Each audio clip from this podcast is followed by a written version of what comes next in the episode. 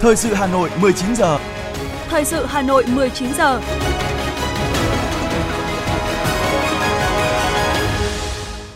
Mời quý vị và các bạn nghe chương trình thời sự tối nay, thứ năm ngày 6 tháng 4 năm 2023. Những nội dung chính sẽ được đề cập đến trong chương trình. Chủ tịch nước Võ Văn Thưởng dự và phát biểu chỉ đạo hội nghị tổng kết 10 năm thực hiện nghị quyết về chiến lược bảo vệ Tổ quốc trong tình hình mới. Ủy viên Bộ Chính trị, Bí thư Thành ủy Hà Nội Đinh Tiến Dũng làm việc với huyện Đan Phượng và huyện Hoài Đức. Khẩn trương khắc phục hậu quả vụ tai nạn giao thông liên hoàn tại Tây Hồ. Trong phần tin thế giới có những tin đáng chú ý. Tổng thống Pháp hội đàm với Thủ tướng Trung Quốc Lý Cường. Đức mở cuộc tấn công tội phạm mạng. Sau đây là nội dung chi tiết. Thưa quý vị và các bạn, sáng nay tại Hà Nội, Chủ tịch nước Võ Văn Thưởng, trưởng ban chỉ đạo dự và phát biểu chỉ đạo hội nghị tổng kết 10 năm thực hiện nghị quyết Trung ương 8 khóa 11 về chiến lược bảo vệ Tổ quốc trong tình hình mới, do Ban Cán sự Đảng Bộ Ngoại giao tổ chức. Phát biểu chỉ đạo, Chủ tịch nước Võ Văn Thưởng nêu rõ, trong thời gian tới, xây dựng và bảo vệ Tổ quốc sẽ tiếp tục là hai nhiệm vụ cơ bản được triển khai trong bối cảnh trong nước và quốc tế mới. Trong bối cảnh đó, Bộ Ngoại giao cần tiếp tục quán triệt, triển khai những định hướng của Nghị quyết Trung ương 8 khóa 11 và những chủ trương lớn của Đảng, đặc biệt là các văn kiện của Đại hội 13, kết hợp nhuần nhuyễn giữa đối ngoại Đảng, ngoại giao nhà nước và đối ngoại nhân dân trong triển khai các hoạt động đối ngoại. Sáng nay tại nhà Quốc hội, dưới sự chủ trì của Chủ tịch Quốc hội Vương Đình Huệ, Hội nghị đại biểu Quốc hội chuyên trách xem xét cho ý kiến về một số vấn đề lớn, còn ý kiến khác nhau đối với dự án luật giá sửa đổi. Phó Chủ tịch Quốc hội Nguyễn Đức Hải điều hành nội dung phiên họp. Quỹ bình ổn giá xăng dầu, nguyên tắc định giá, danh mục hàng hóa dịch vụ do nhà nước định giá là vấn đề được nhiều đại biểu quan tâm. Ngoài ra, một số ý kiến cũng đề nghị cân nhắc đến quy định về giá trị thương hiệu của doanh nghiệp. Tiếp thu ý kiến đại biểu Quốc hội cần quy định rõ về định giá và quản lý nhà nước. Bộ trưởng Bộ Tài chính Hồ Đức Phước khẳng định Bộ Tài chính không đứng ngoài cuộc trong quản lý giá. Bộ trưởng Bộ Tài chính cũng cho biết sẽ tiếp tục nghiên cứu các ý kiến của đại biểu liên quan đến bổ sung các giải pháp bình ổn giá xăng dầu, trách nhiệm của Hội đồng thẩm định giá, dữ liệu về giá. Thưa quý vị, hôm nay Thường trực Thành ủy đã có buổi làm việc với huyện Đan Phượng và huyện Hoài Đức về kết quả thực hiện nhiệm vụ năm 2022, quý 1 năm 2023, nhiệm vụ trọng tâm thời gian tới và tiến độ triển khai dự án đầu tư xây dựng đường vành đai 4. Chủ trì và tham dự buổi làm việc có các đồng chí Ủy viên Bộ Chính trị, Bí thư Thành ủy, Trưởng đoàn đại biểu Quốc hội thành phố Hà Nội Đinh Tiến Dũng, các ủy viên Trung ương Đảng, Phó Bí thư Thường trực Thành ủy Nguyễn Thị Tuyến, Phó Bí thư Thành ủy, Chủ tịch Ủy ban nhân dân thành phố Trần Sĩ Thanh, Phó Bí thư Thành ủy Nguyễn Văn Phong, Chủ tịch Hội đồng Nhân dân thành phố Nguyễn Ngọc Tuấn, phản ánh của phóng viên Lưu Hường. Làm việc với huyện Đan Phượng, đoàn công tác của Thành ủy ghi nhận những kết quả mà huyện đạt được trong năm 2022 và quý 1 năm 2023. Trong đó, kinh tế của huyện phục hồi và có bước tăng trưởng khá. Tỷ lệ tăng trưởng bình quân hàng năm đạt 10,12%, 23 trên 28 chỉ tiêu kinh tế xã hội mà nghị quyết đại hội Đảng bộ huyện lần thứ 24 đề ra thực hiện đạt tiến độ, một số chỉ tiêu đạt mức cao. Công tác xây dựng nông thôn mới kiểu mẫu gắn với đầu tư xây dựng huyện thành quận được chỉ đạo sát sao, huy động được sự tham gia vào cuộc của cả hệ thống chính trị, được nhân dân đồng thuận hưởng ứng. Công tác giải phóng mặt bằng thực hiện dự án đường vành đai 4 vùng thủ đô được tập trung chỉ đạo. Chủ tịch Ủy ban dân thành phố Trần Sĩ Thanh cho biết. Chúng ta đang là cái đà đi đầu về nông thôn mới, rồi nông thôn, nông thôn mới nâng cao. Thế phải chăng là chúng ta bây giờ có đà làm sao mà là chứ huyện nào làm thì Đan Phượng làm đi xây dựng cái đời sống à, văn hóa, đô thị ở ngay các cái xã, các cái nông thôn nông thôn mới cao đấy, bằng cái câu chuyện là văn hóa, đô thị. Chúng ta đi trước đi. Thứ hai là cái nhánh của tôi rằng các đồng chí đã đi rồi, nhưng bây giờ phải đi, gọi là nhanh hơn và nó rõ nét hơn. Các đồng chí đang là thôn thông minh, thì bây giờ chúng các đồng chí phát triển là xã và thị trấn thông minh được không? Các đồng chí có 16 xã thôi. Có đi được cái việc này sớm không? Các đồng chí đi hai nhánh này thôi, các đồng chí đi trước. Thì các đồng chí sẽ đạt được là thành quận tôi nói đồng chí đấy là những cái điểm mà tôi rằng là đồng chí phải nhận thức lại để có cách làm cách đi riêng của mình Đánh giá cao với những kết quả mà huyện Đan Phượng đạt được trong thời gian vừa qua, Bí thư Thành ủy nhấn mạnh, huyện Đan Phượng rất nỗ lực vượt khó để hoàn thành tốt các nhiệm vụ được giao, nhất là trong công tác xây dựng Đảng, nâng cao chất lượng công tác cán bộ, nâng cao công tác tiếp công dân, giải quyết đơn thư khiếu nại tố cáo. Công tác phát triển kinh tế xã hội, đảm bảo quốc phòng an ninh đạt nhiều kết quả tích cực khá toàn diện. Tuy nhiên, Bí thư Thành ủy cũng lưu ý những tồn tại hạn chế mà Đan Phượng cần có giải pháp tháo gỡ khắc phục trong thời gian tới. Bí thư Thành ủy Đinh Tiến Dũng cho biết. Với những khó khăn như trên chúng tôi nêu, ví dụ như cân đối ngân sách, ví dụ như là thu nhập bình quân đầu người, thì tôi cho là huyện hiện nay đang là điểm trũng của thành phố về kinh tế xã hội và đời sống nhân dân. Do vậy thì tôi đề nghị là đồng chí tư duy nhận thức thêm và bàn kỹ với nhau xem. Như vậy thì cái tiềm năng lợi thế của huyện là cái gì và cách khai thác nó thế nào. Chúng ta có thể phát triển mấy cái đô thị ở đây cho nó phát triển tốt. Nhưng mà sau khi phát triển đô thị thì làm sao đảm bảo cái dân sinh, đảm bảo cái sinh kế của người dân thì nó phải bằng từ tiềm năng lợi thế của địa phương. Thậm chí là tiềm năng lợi thế của phát triển đô thị. Đây là cái điểm mà nói thực công chí là suy nghĩ kỹ và tôi bản thân tôi cũng như các đồng chí trong thường trực thành ủy rất trăn trở. Tiềm năng lợi thế của chúng ta là cái gì? Để mà có cái bước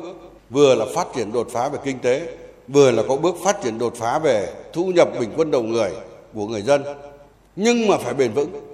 trong chiều nay, làm việc với huyện Hoài Đức, Bí thư Thành ủy Đinh Tiến Dũng ghi nhận những kết quả mà huyện Hoài Đức đạt được trong thời gian qua, đồng thời nhấn mạnh huyện cần chú trọng khai thác tiềm năng lợi thế của mình, tìm ra giải pháp để nâng cao đời sống của người dân. Bí thư Thành ủy lưu ý thời gian tới cả Đan Phượng và Hoài Đức cần tiếp tục xây dựng chỉnh đốn Đảng, tiếp tục ra soát sắp xếp các vị trí phòng ban gắn với quy hoạch, đào tạo bồi dưỡng, đẩy mạnh công tác kiểm tra giám sát, phòng chống tham nhũng tiêu cực, quan tâm đến đơn thư khiếu nại của dân, không để hình thành điểm nóng. Tiếp tục sâu sát, quyết liệt, dân chủ, đoàn kết, có tư duy đổi mới, giải pháp mới để phát triển đột phá, trong đó cần lưu ý cải cách hành chính, khơi thông thủ tục đầu tư, đẩy mạnh giải ngân đầu tư công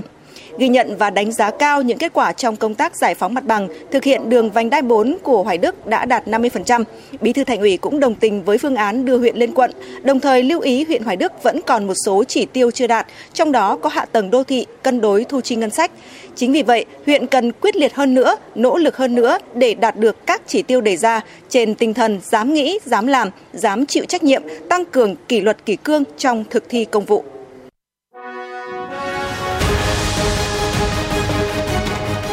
Thời sự Hà Nội, nhanh, chính xác, tương tác cao. Thời sự Hà Nội, nhanh, chính xác, tương tác cao.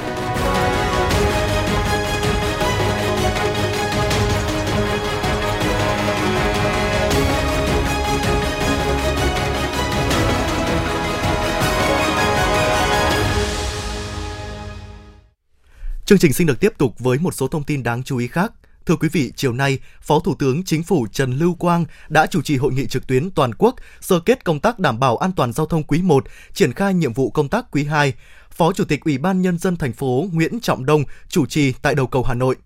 Theo báo cáo của Ủy ban An toàn Giao thông Quốc gia, trong quý 1, 42 tỉnh, thành phố có số người chết giảm so với cùng kỳ, nhưng vẫn còn 16 địa phương có số người chết bởi tai nạn giao thông gia tăng. Đáng lo ngại là vẫn xảy ra nhiều vụ tai nạn giao thông đặc biệt nghiêm trọng, làm chết và bị thương nhiều người. Hà Nội là một trong những thành phố có nhiều giải pháp tích cực như xóa bỏ các điểm đen về tai nạn ùn tắc giao thông, nâng cao chất lượng vận tải hành khách công cộng, xử lý nghiêm các trường hợp vi phạm, đặc biệt là vi phạm về nồng độ cồn. Chính vì vậy, tai nạn giao thông đã giảm sâu cả số vụ và số người thiệt mạng. Theo sự điều hành của Ủy ban An toàn giao thông quốc gia, các đại biểu đã phân tích rõ những nguyên nhân tồn tại trên lĩnh vực trật tự an toàn giao thông dẫn đến các vụ tai nạn nghiêm trọng, đặc biệt nghiêm trọng và tình trạng ùn tắc giao thông vẫn tiếp diễn, đề ra những giải pháp cụ thể cùng kiến nghị đề xuất để phấn đấu giảm từ 5 đến 10% số vụ tai nạn và ùn tắc giao thông trong thời gian tới. Thưa quý vị và các bạn, ngay sau khi xảy ra vụ tai nạn giao thông nghiêm trọng tại khu vực đường Võ Trí Công, quận Tây Hồ, các lực lượng chức năng đã có sự vào cuộc kịp thời, ghi nhận của phóng viên. Có mặt tại bệnh viện E trưa ngày 6 tháng 4, chị Nguyễn Thị Thùy Trang, nạn nhân vụ tai nạn liên hoàn chiều ngày 5 tháng 4 hôm qua tại đường Võ Trí Công, quận Tây Hồ, vẫn chưa thể tin được chỉ trong chớp mắt chị và con trai của mình lại mỗi người nằm một bệnh viện. Chị Trang chia sẻ. Đi đón con, không để ý nữa luôn. Đang dừng để đi thì còn nột đột trọn một chút đèn đỏ nữa thôi. Tại vì mọi người sang hết để lên đường rồi. Khung xe nó từ phía nào không biết luôn. Đến lúc nó bay trong mấy mét thì thấy thân mình nằm ở chỗ trường ngã ngã tư cấp 2 Sơn La rồi. Cho con thì không thấy đâu, xe không thấy đâu, sợ quá. Chị Nguyễn Thị Loan, người nhà bệnh nhân Nguyễn Văn Việt, nạn nhân trong vụ tai nạn chia sẻ, gia đình lái xe cũng đã vào hỏi thăm sức khỏe. Tuy nhiên, em trai chị vẫn đang rất đau và chưa thể ăn uống hay nói chuyện được gì. Chị Loan cho biết thêm. Tình hình là từ hôm qua đến giờ là chưa đi lại được, mà ăn uống là cũng chỉ uống mỗi sữa thôi. với nước tôi còn chưa ăn được vì cái lưỡi của nó cũng bị đau tuy nó phần mềm thôi nhưng mà nó bị nhiều quá hết, từ trên xuống dưới thôi bây giờ việc đã xảy ra như thế này rồi thì cũng ờ, thứ nhất là nhờ ờ, chính quyền địa phương ờ, làm sao cho nó Ừ, vào cuộc để cho những cái bệnh nhân không cứ gì à, một bệnh nhân này mà nhiều bệnh nhân khác thế là người ta được ừ, chăm sóc à, cho nó chu đáo theo thạc sĩ Nguyễn Thu Hà, trưởng phòng hành chính tổng hợp bệnh viện E, đến thời điểm này, tại bệnh viện E còn 9 bệnh nhân trong vụ tai nạn giao thông liên hoàn ở Xuân La, Võ Trí Công đang theo dõi và điều trị tại đây. Trong đó có hai ca nặng. Đó là một nam bệnh nhân 28 tuổi quê Thái Bình bị hôn mê sâu do chấn thương sọ não, chuyển khoa hồi sức tích cực và chống độc để theo dõi. Trường hợp khác, bệnh nhân nam 37 tuổi ở Đống Đa, Hà Nội phải mổ cấp cứu do sốc đa chấn thương vùng bụng, ngực, gãy hở 3B xương cẳng chân dập nát. 7 trường hợp với nhiều tổn thương ở cẳng chân, cẳng tay, cánh tay và đa vết thương phần mềm đã được cấp cứu, chuyển theo dõi tiếp tục vào khoa chấn thương chỉnh hình và khoa phẫu thuật chấn thương chỉnh hình và y học thể thao. Với sự chỉ đạo trực tiếp từ ban giám đốc bệnh viện, đội ngũ y bác sĩ, nhân viên y tế đã cứu sống người bệnh nặng, kịp thời hạn chế thấp nhất nguy cơ tử vong và chuyển biến nặng của người bệnh. Thạc sĩ Nguyễn Thu Hà trao đổi thêm. Ờ, lúc sau ngay trong buổi tối ngày mùng 5 thì ờ, sau khi sơ cứu và phân luồng cấp cứu bệnh nhân xong thì có 5 bệnh nhân ờ, tình trạng vết thương là nhẹ và xây sát phần mềm là chủ yếu thì đã được sơ cứu. Ờ, sau đó bệnh nhân đã được bác sĩ cho đơn về theo dõi tại nhà. Còn lại 9 bệnh nhân nữa thì trong đó có một bệnh hai bệnh nhân rất nặng và 7 bệnh nhân có những chấn thương ở tay chân chủ yếu là gãy xương chân tay và đã vết thương phần mềm à, có 6 bệnh nhân nữa thì đang đang nằm ở các khoa lâm sàng như khoa chấn thương chỉnh hình ờ, khoa chấn thương chỉnh hình và y học thể thao. Thì ờ, với những vết thương là gãy xương cẳng chân gãy xương cẳng tay thì ờ, trong đó hai bệnh nhân đang xét để ngày mai có thể mổ cho bệnh nhân. Hiện tại như vậy. Cũng trong ngày hôm nay Công an quận Tây Hồ đã ra quyết định khởi tố vụ án hình sự và ra quyết định tạm giữ hình sự để điều tra đối với lái xe Hoàng Ngọc Vĩnh, sinh năm 1960 ở phường Bồ Đề, quận Long Biên về tội vi phạm quy định về tham gia giao thông đường bộ theo điều 260 Bộ luật hình sự. Trước đó, vào khoảng 16 giờ 07 phút ngày 5 tháng 4, tại khu vực ngã tư Võ Trinh Công, Xuân La, phường Xuân La, quận Tây Hồ, xảy ra vụ tai nạn giao thông liên hoàn giữa xe ô tô biển kiểm soát 29A08312 với 17 xe máy. Hậu quả có 18 người bị thương được đưa đi cấp cứu kịp thời và đang điều trị tại bệnh viện. Ngay sau khi nhận được thông tin, Phòng Cảnh sát Giao thông Công an thành phố Hà Nội đã phối hợp với Công an quận Tây Hồ khẩn trương có mặt tại hiện trường điều tra, làm rõ vụ việc. Qua xác minh, lái xe ô tô biển kiểm soát 29A08312 là ông Hoàng Ngọc Vĩnh. Kiểm tra không phát hiện lái xe có nồng độ cồn và âm tính với chất ma túy. Cơ quan công an xác định chiều ngày 5 tháng 4, ông Vĩnh điều khiển xe ô tô chở vợ đi từ nhà ở phường Bồ Đề, quận Long Biên đến bệnh viện tim để khám bệnh. Đến 16 giờ cùng ngày, lái xe đi về, trong khi điều khiển không kiểm soát được tốc độ nên đã gây tai nạn. Hiện Công an quận Tây Hồ đang phối hợp với các đơn vị chức năng tập trung điều tra vụ việc, xử lý nghiêm theo quy định của pháp luật. Ngày hôm nay, đoàn công tác của Ban An toàn giao thông thành phố Hà Nội đã đến bệnh viện E và bệnh viện Nhi Trung ương để thăm hỏi, trao quà cho các nạn nhân trong vụ tai nạn nghiêm trọng xảy ra trên địa bàn quận Tây Hồ vào chiều hôm qua. Bác sĩ Nguyễn Thị Thanh Hương, Phó trưởng phòng kế hoạch tổng hợp Bệnh viện E cho biết, bệnh viện tiếp nhận 14 nạn nhân của vụ tai nạn, đã xuất viện 6 người và còn 8 bệnh nhân đang được điều trị, trong đó có một bệnh nhân nặng. Các bệnh nhân đang có tiến triển tốt, một số bệnh nhân có thể xuất viện trong ít ngày tới. Thay mặt đoàn công tác, tránh văn phòng Ban An toàn giao thông thành phố Hà Nội Nguyễn Đức Kha cảm ơn đội ngũ y bác sĩ bệnh viện E và bệnh viện Nhi Trung ương đã hỗ trợ tốt nhất các điều kiện về nhân lực, vật lực, luôn túc trực cấp cứu kịp thời các nạn nhân tai nạn giao thông. Thưa quý vị, tiếp tục thông tin về vụ tai nạn máy bay trực thăng Bell 505 số hiệu VN8650 của công ty trực thăng miền Bắc binh đoàn 18 trên Vịnh Hạ Long, tỉnh Quảng Ninh. Đến 9 giờ 30 phút sáng nay, đã có 4 trên tổng số 5 nạn nhân trong vụ tai nạn máy bay được tìm thấy. Trung tướng Nguyễn Trọng Bình, Phó Tổng Tham mưu trưởng Quân đội Nhân dân Việt Nam trực tiếp chỉ đạo công tác tìm kiếm tại hiện trường các lực lượng đã điều động hàng chục phương tiện tàu xuồng tích cực tìm kiếm một nạn nhân còn lại tại địa điểm máy bay trực thăng bị rơi, khu vực giáp danh giữa Vịnh Hạ Long Quảng Ninh và Vịnh Lan Hạ Hải Phòng. Theo thông tin từ binh đoàn 18, đại tá Chu Quang Minh, phi công điều khiển máy bay trực thăng VN8650, khi nhận thấy máy bay gặp sự cố, đã cố gắng đưa máy bay vào đảo Hòn Dép nhưng không thành. Vào khoảng 16 giờ chiều ngày hôm nay, các lực lượng chức năng đã tìm thấy hộp đen của chiếc trực thăng Bell 05. Đồng thời, các lực lượng vẫn đang tìm kiếm nạn nhân xấu số với quyết tâm phải tìm được người cuối cùng trong vụ rơi trực thăng trên vịnh Hạ Long. Chính quyền và các ban ngành tỉnh Quảng Ninh đã hỗ trợ kịp thời chu đáo với các nạn nhân và thân nhân có người gặp nạn. Sau vụ rơi trực thăng ở Vịnh Hạ Long chiều hôm qua, sáng nay, Cục trưởng Cục Hàng không Đinh Việt Thắng xác nhận thông tin các tour bay ngắm cảnh bằng trực thăng ở Việt Nam dừng đến khi có thông báo mới. Hoạt động bay trực thăng ngắm cảnh do Tổng công ty Trực thăng Việt Nam, doanh nghiệp trực thuộc Bộ Quốc phòng thực hiện. Hiện công ty cung cấp tour bay ngắm cảnh tại nhiều địa điểm như Vịnh Hạ Long, Quảng Ninh, Đà Nẵng, Điện Biên, Mai Châu, Hòa Bình, mùa mùa vàng mùa căng trải Yên Bái, Vũng Tàu, Cô Đảo. Trong đó, tour ngắm Vịnh Hạ Long, Đà Nẵng và Vũng Tàu được cung cấp quanh năm theo yêu cầu, còn những điểm đến khác mang tính thời vụ. Bay trên Vịnh Hạ Long do công ty trực thăng miền Bắc thuộc Tổng công ty trực thăng Việt Nam thực hiện là một trong những tour du lịch cao cấp ở Quảng Ninh.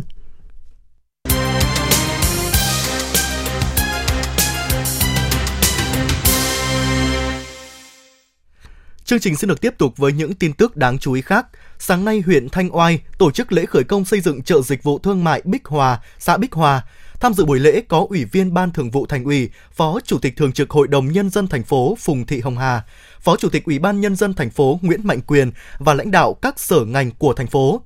Phát biểu chỉ đạo tại lễ khởi công, Phó Chủ tịch Ủy ban nhân dân thành phố Nguyễn Mạnh Quyền yêu cầu Sở Công Thương Hà Nội là đơn vị quản lý về chợ phải thường xuyên kiểm tra, đôn đốc để dự án bảo đảm đúng tiến độ, kịp thời nắm bắt những khó khăn vướng mắc trong quá trình triển khai dự án, báo cáo Ủy ban nhân dân thành phố có giải pháp tháo gỡ kịp thời. Về phía chủ đầu tư là công ty cổ phần chợ đầu mối Nam Hà Nội cần tập trung nguồn lực để triển khai dự án bảo đảm chất lượng tiến độ như đã cam kết, sớm đưa dự án vào hoạt động, phục vụ nhu cầu phát triển kinh tế địa phương và những vùng lân cận. Hưởng ứng Ngày sách và Văn hóa đọc Việt Nam 21 tháng 4 hàng năm, sáng nay quận Thanh Xuân tổ chức Ngày hội sách với chủ đề Nhận thức đổi mới sáng tạo. Ủy viên Ban Thường vụ Thành ủy Bùi Huyền Mai, Bí thư quận ủy Thanh Xuân tham dự đánh giá cao sự chủ động sáng tạo của Trung tâm Văn hóa Thông tin và Thể thao quận khi tổ chức ngày hội sách ở không gian công viên. Bí thư quận ủy Thanh Xuân Bùi Huyền Mai mong muốn trong tháng 4 này, chuỗi các hoạt động hưởng ứng Ngày sách Việt Nam 21 tháng 4 sẽ được các trường học và các phường tổ chức ở không gian ngoài trời với những trải nghiệm thú vị, khơi dậy đam mê đọc sách trong giới trẻ, lan tỏa văn hóa đọc trong cộng đồng. Cũng tại ngày hội, hơn 5.000 cuốn sách do các trường học và nhà sách quyên góp ủng hộ đã được tiếp nhận để luân chuyển đến tủ sách các nhà văn hóa, khu dân cư, góp phần xây dựng thói quen đọc sách, nét đẹp văn hóa của nhân dân quận Thanh Xuân. Chiều nay, Phó Chủ tịch Ủy ban Nhân dân thành phố Nguyễn Mạnh Quyền đã ký thông báo đến cán bộ, đảng viên và nhân dân thành phố Hà Nội biết và tham gia ý kiến việc xét công nhận huyện Mỹ Đức đạt chuẩn nông thôn mới năm 2022. Nội dung thông báo, huyện Mỹ Đức, thành phố Hà Nội đã đủ điều kiện đạt chuẩn nông thôn mới quy định tại quyết định số 320 ngày 8 tháng 3 năm 2022 của Thủ tướng Chính phủ về việc ban hành Bộ Tiêu chí Quốc gia về huyện nông thôn mới, quy định thị xã, thành phố trực thuộc cấp tỉnh hoàn thành nhiệm vụ xây dựng nông thôn mới và Bộ Tiêu chí Quốc gia về huyện nông thôn mới nâng cao giai đoạn 2021-2025 Ủy ban nhân dân thành phố Hà Nội thông báo đến toàn thể cán bộ, đảng viên và nhân dân địa bàn thành phố biết và tham gia ý kiến. Ý kiến tham gia gửi về văn phòng điều phối chương trình xây dựng nông thôn mới thành phố Hà Nội số 73 Lê Hồng Phong, Hà Đông, Hà Nội trước ngày 29 tháng 4 năm 2023 để tổng hợp.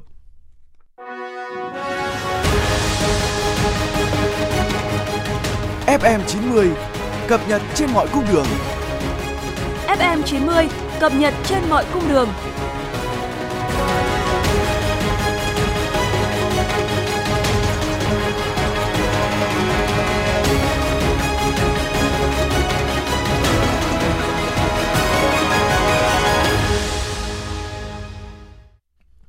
Chuyển sang một số thông tin kinh tế, chiều nay Bộ Công Thương Việt Nam và Bộ Phát triển Kinh tế Liên bang Nga phối hợp với Liên đoàn Thương mại và Công nghiệp Việt Nam VCCI tổ chức diễn đàn doanh nghiệp Việt Nga với chủ đề Việt Nam Liên bang Nga cơ hội hợp tác mới và các lĩnh vực tiềm năng.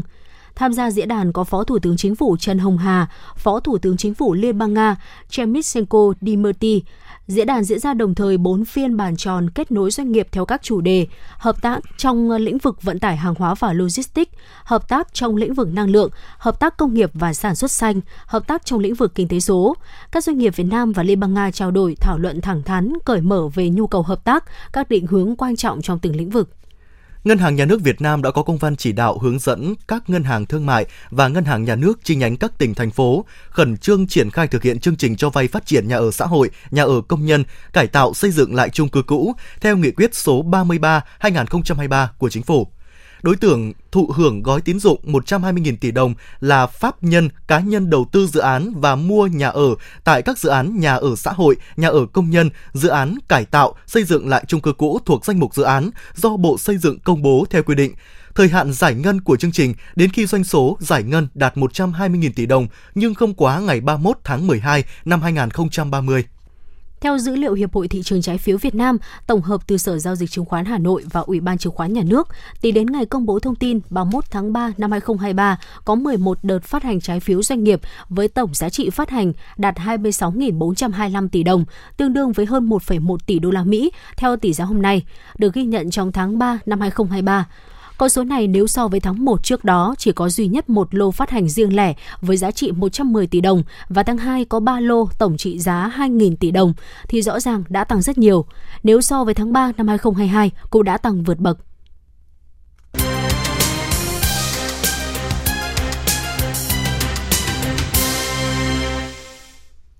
Thưa quý vị, ngày hôm nay Sở Giáo dục và Đào tạo Hà Nội phát hành phiếu đăng ký dự tuyển vào lớp 10 trung học phổ thông năm học 2023-2024.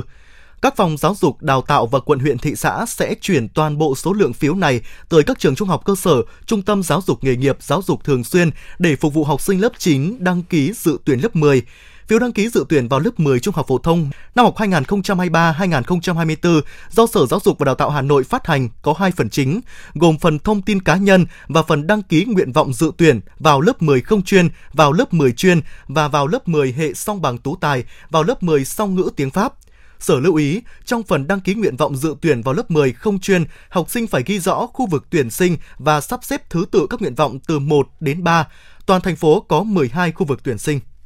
Báo cáo tình hình lao động việc làm quý 1 năm 2023 được Tổng cục Thống kê công bố cho biết tình trạng nhiều doanh nghiệp ở các ngành nghề địa phương cắt giảm đơn hàng đã diễn ra từ quý 4 năm 2022 và tiếp tục diễn ra sang quý 1 năm 2023. Điều này thì đã dẫn đến hàng trăm nghìn người lao động bị giảm giờ làm, mất việc làm, ảnh hưởng tới đời sống của người lao động. Cũng theo số liệu từ Tổng cục Thống kê, số người thất nghiệp trong độ tuổi lao động quý 1 năm 2023 là khoảng 1,05 triệu người, giảm 34.600 người so với quý 4 năm 2022, cũng như giảm 65.100 người so với cùng kỳ năm trước. Công an quận Ba Đình Hà Nội đang điều tra vụ lừa đảo chiếm đoạt tài sản với thủ đoạn chỉ cần nghe nhạc xem video mà lấy được tiền – theo đó, vào ngày 13 tháng 3, Công an phường Giảng Võ, quận Ba Đình tiếp nhận đơn trình báo của chị T, sinh năm 1982, trú tại Ba Đình, Hà Nội, về việc bị lừa đảo chiếm đoạt tài sản. Chị T cho biết ngày 10 tháng 3, chị T có nhận được điện thoại mời tham gia làm cộng tác viên nghe nhạc tăng lượt view lượt like cho ca sĩ, sẽ nhận được từ 100.000 đồng đến 200.000 đồng qua ứng dụng Telegram. Chị T tin tưởng làm theo yêu cầu của đối tượng, nhưng sau đó phát hiện ra chiêu trò lừa đảo nên đã đến cơ quan công an trình báo. Tổng số tiền chị T đã chuyển vào tài khoản cho đối tượng yêu cầu là hơn 400 triệu đồng.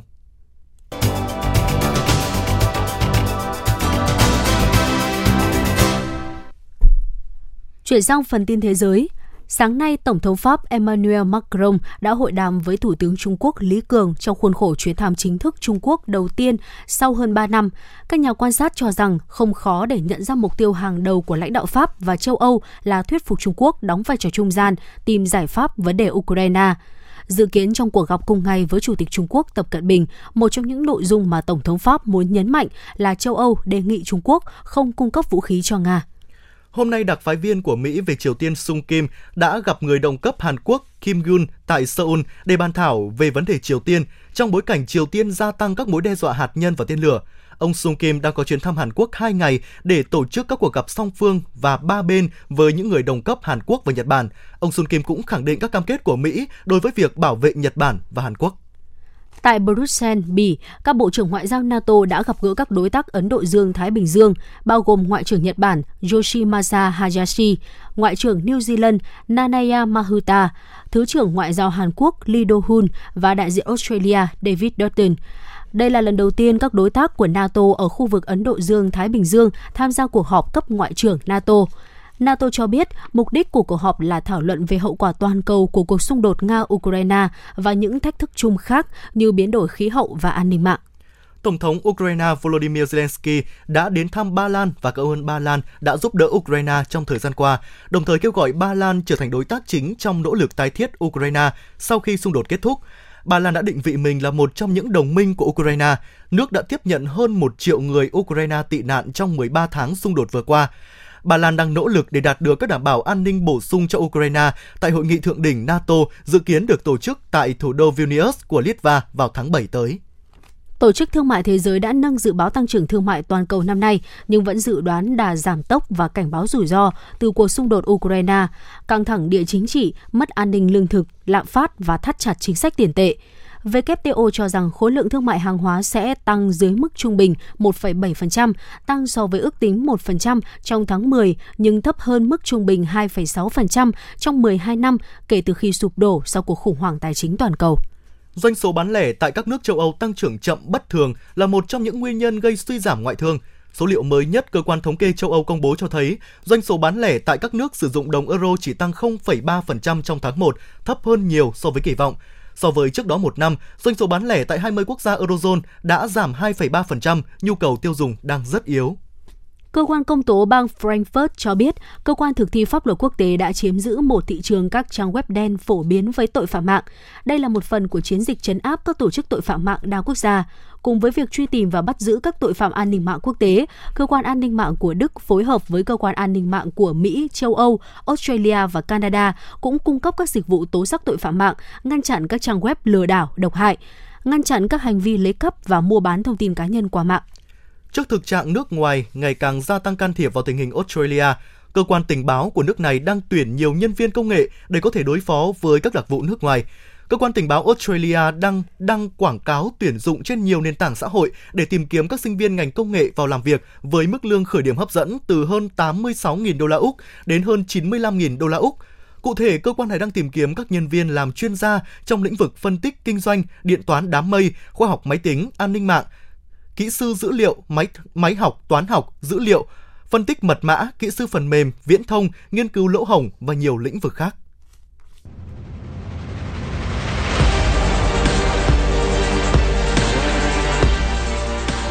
Bản tin thể thao. Bản tin thể thao.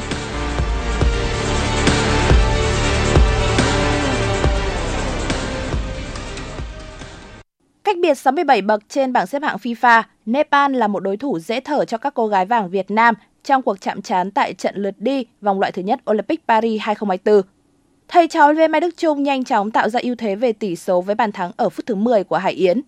Đến phút thứ 36, đội tuyển nữ Việt Nam nâng tỷ số lên 2-0 sau khi Huỳnh Như thực hiện thành công quả đá phạt đền. Một phút sau, từ đường căng ngang bên cánh phải của Tuyết Dung, Bích Thùy dứt điểm một chạm khiến bóng đập chân hậu vệ Nepal đổi hướng đi vào lưới. Sang hiệp 2, Huỳnh Như tiếp tục nâng tỷ số lên 4-0. Những gì đội tuyển nữ Nepal làm được ở trận này là bàn rút ngắn tỷ số của Sapitra Pandari.